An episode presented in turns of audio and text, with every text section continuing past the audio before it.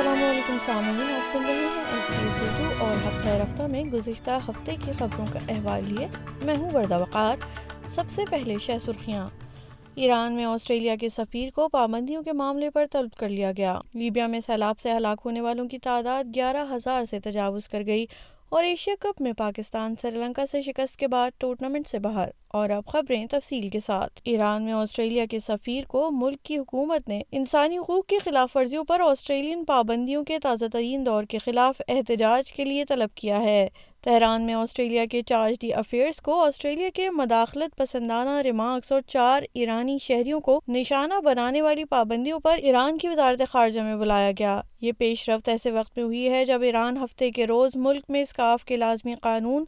اور بائیس سالہ مہا امینی کی موت کے خلاف ملک گیر احتجاج کی پہلی برسی منانے کی تیاری کر رہا ہے آسٹریلیا کی طرف سے جن لوگوں پر پابندیاں لگائی گئی ہیں ان میں قانون نافذ کرنے والی فورسز کے ترجمان شامل ہیں جو ان کے نقاب کے قوانین کی خلاف ورزی کرنے والی خواتین کے خلاف کریک ڈاؤن میں ملوث ہیں اور ایران کی سائبر پولیس کے سربراہ جنہوں نے بڑے پیمانے پر مظاہروں کو سینسر کیا ہے لیبیا کی مشرقی انتظامیہ کے اسپیکر نے جمعرات کو سیلاب متاثرین کو پارلیمانی خراج تحسین پیش کیا اور حکومت کو حکم دیا کہ وہ چھ ماہ کے اندر حالات کو معمول پر لائے لیبیا میں ہلال احمر کا کہنا ہے کہ لیبیا کے ساحلی شہر درنا میں مرنے والوں کی تعداد گیارہ ہزار تین سو ہو گئی ہے پارلیمنٹ نے مشرقی شہر بن غازی میں ہلاک شدگان کے سوگ میں ایک منٹ کی خاموشی بھی اختیار کی بعض اراکین نے قرآن کی آیات بھی تلاوت کی پارلیمنٹ کے اسپیکر اگولا سولے کا کہنا ہے کہ حکومت کو اگلے چند مہینوں میں حالات معمول پر لانے ہوں گے گورنمنٹ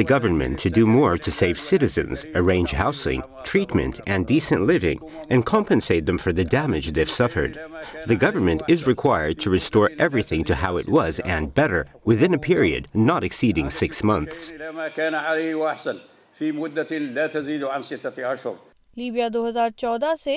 دو حریف حکومتوں کے درمیان تقسیم ہے دوسری حکومت ترابلس میں ہے ادھر وزیر اعظم البنیزے نے ارکان پارلیمان پر زور دیا ہے کہ وہ وائس ریفرینڈم سے پہلے محبت امید اور مفاہمت کا پیغام پھیلائیں وفاقی پارلیمان کل کے بعد سے چار ہفتے کے وقفے پر چلی گئی ہے جس کے مطابق پارلیمان اب چودہ اکتوبر کے بعد واپس آئے گی آئینی ووٹ سے پہلے خطاب کرتے ہوئے وزیر اعظم نے مائیکل لانگ کی جانب سے کینبرا واک میں یس ووٹ کے لیے آواز اٹھانے پر ان کو خراج تحسین پیش کیا عالمی ثقافتی سا کمیٹی نے آسٹریلیا کو گریٹ بیریئر ریف کو درپیش بڑے خطرات سے نمٹنے اور ممکنہ طور پر خطرے کی فہرست سے بچانے کے لیے مزید وقت دے دیا ہے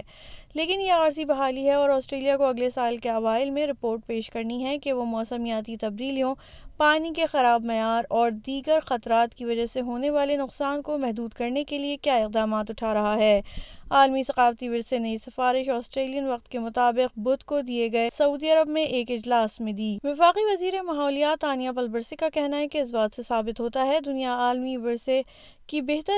کے لیے حکومت کے عزم کو تسلیم کرتی ہے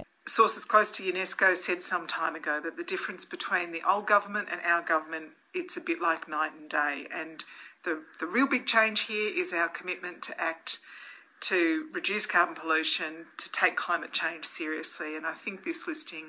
is a real reflection of that. So, um, great news. ادھر فرانسیسی حکومت نے ایپل کے آئی فون بارہ کی فروخت اس خدشے پر روک دی ہے کہ اس سے تابکار کی بلند سطح خارج ہوتی ہے نیشنل فریکوینسی ایجنسی جو ریڈیو الیکٹرک فریکوینسیز کی نگرانی کرتی ہے اور برقی مقناطیسی تابکاری کے عوامی اثرات پر نظر رکھتی ہے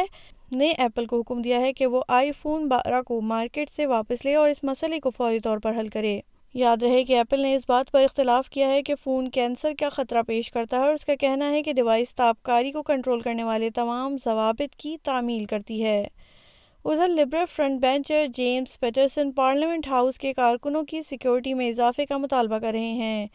یہ برطانیہ میں ان انکشافات کے بعد سامنے آیا ہے کہ پارلیمنٹ میں کام کرنے والا ایک محقق جسے گرفتار کیا گیا مبینہ طور پر چین کے لیے کام کر رہا تھا اور حکومت کو معلومات فراہم کر رہا تھا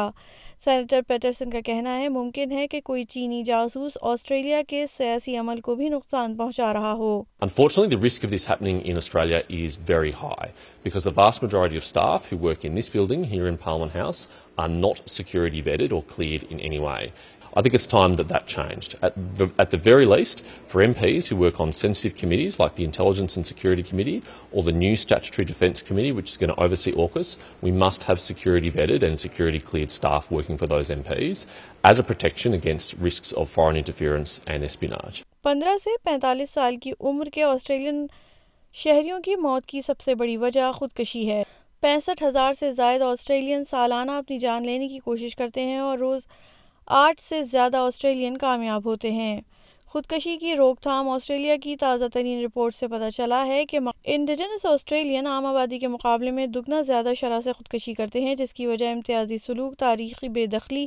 بچوں کی زبردستی دستبرداری ثقافتی دباؤ اور اخراج کے اثرات ہیں ماہر نفسیات اور یوتھ مینٹ ماہر نفسیات اور یوتھ مینٹل ہیلتھ کے پروفیسر پیٹرک میکوری کا کہنا ہے کہ ملک میں اس کے نقصان کی حد کو دیکھتے ہوئے یہ کہنا آسان ہے کہ عوام خودکشی سے متعلق مکمل آگاہی نہیں رکھتی I don't think that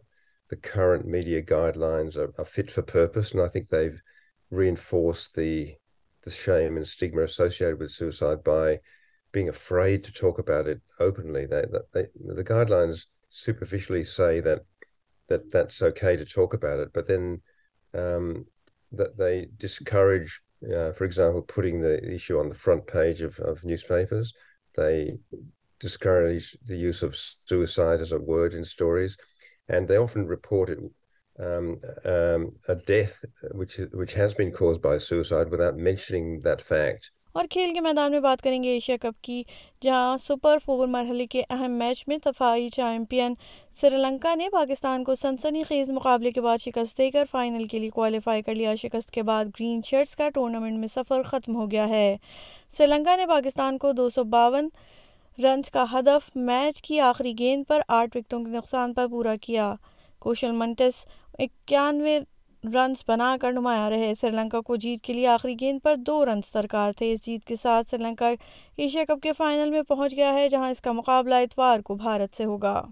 سامعین ایس بی ایس اردو پر آپ سن رہے تھے ہفتہ رفتہ اور میں ہوں وردہ وقار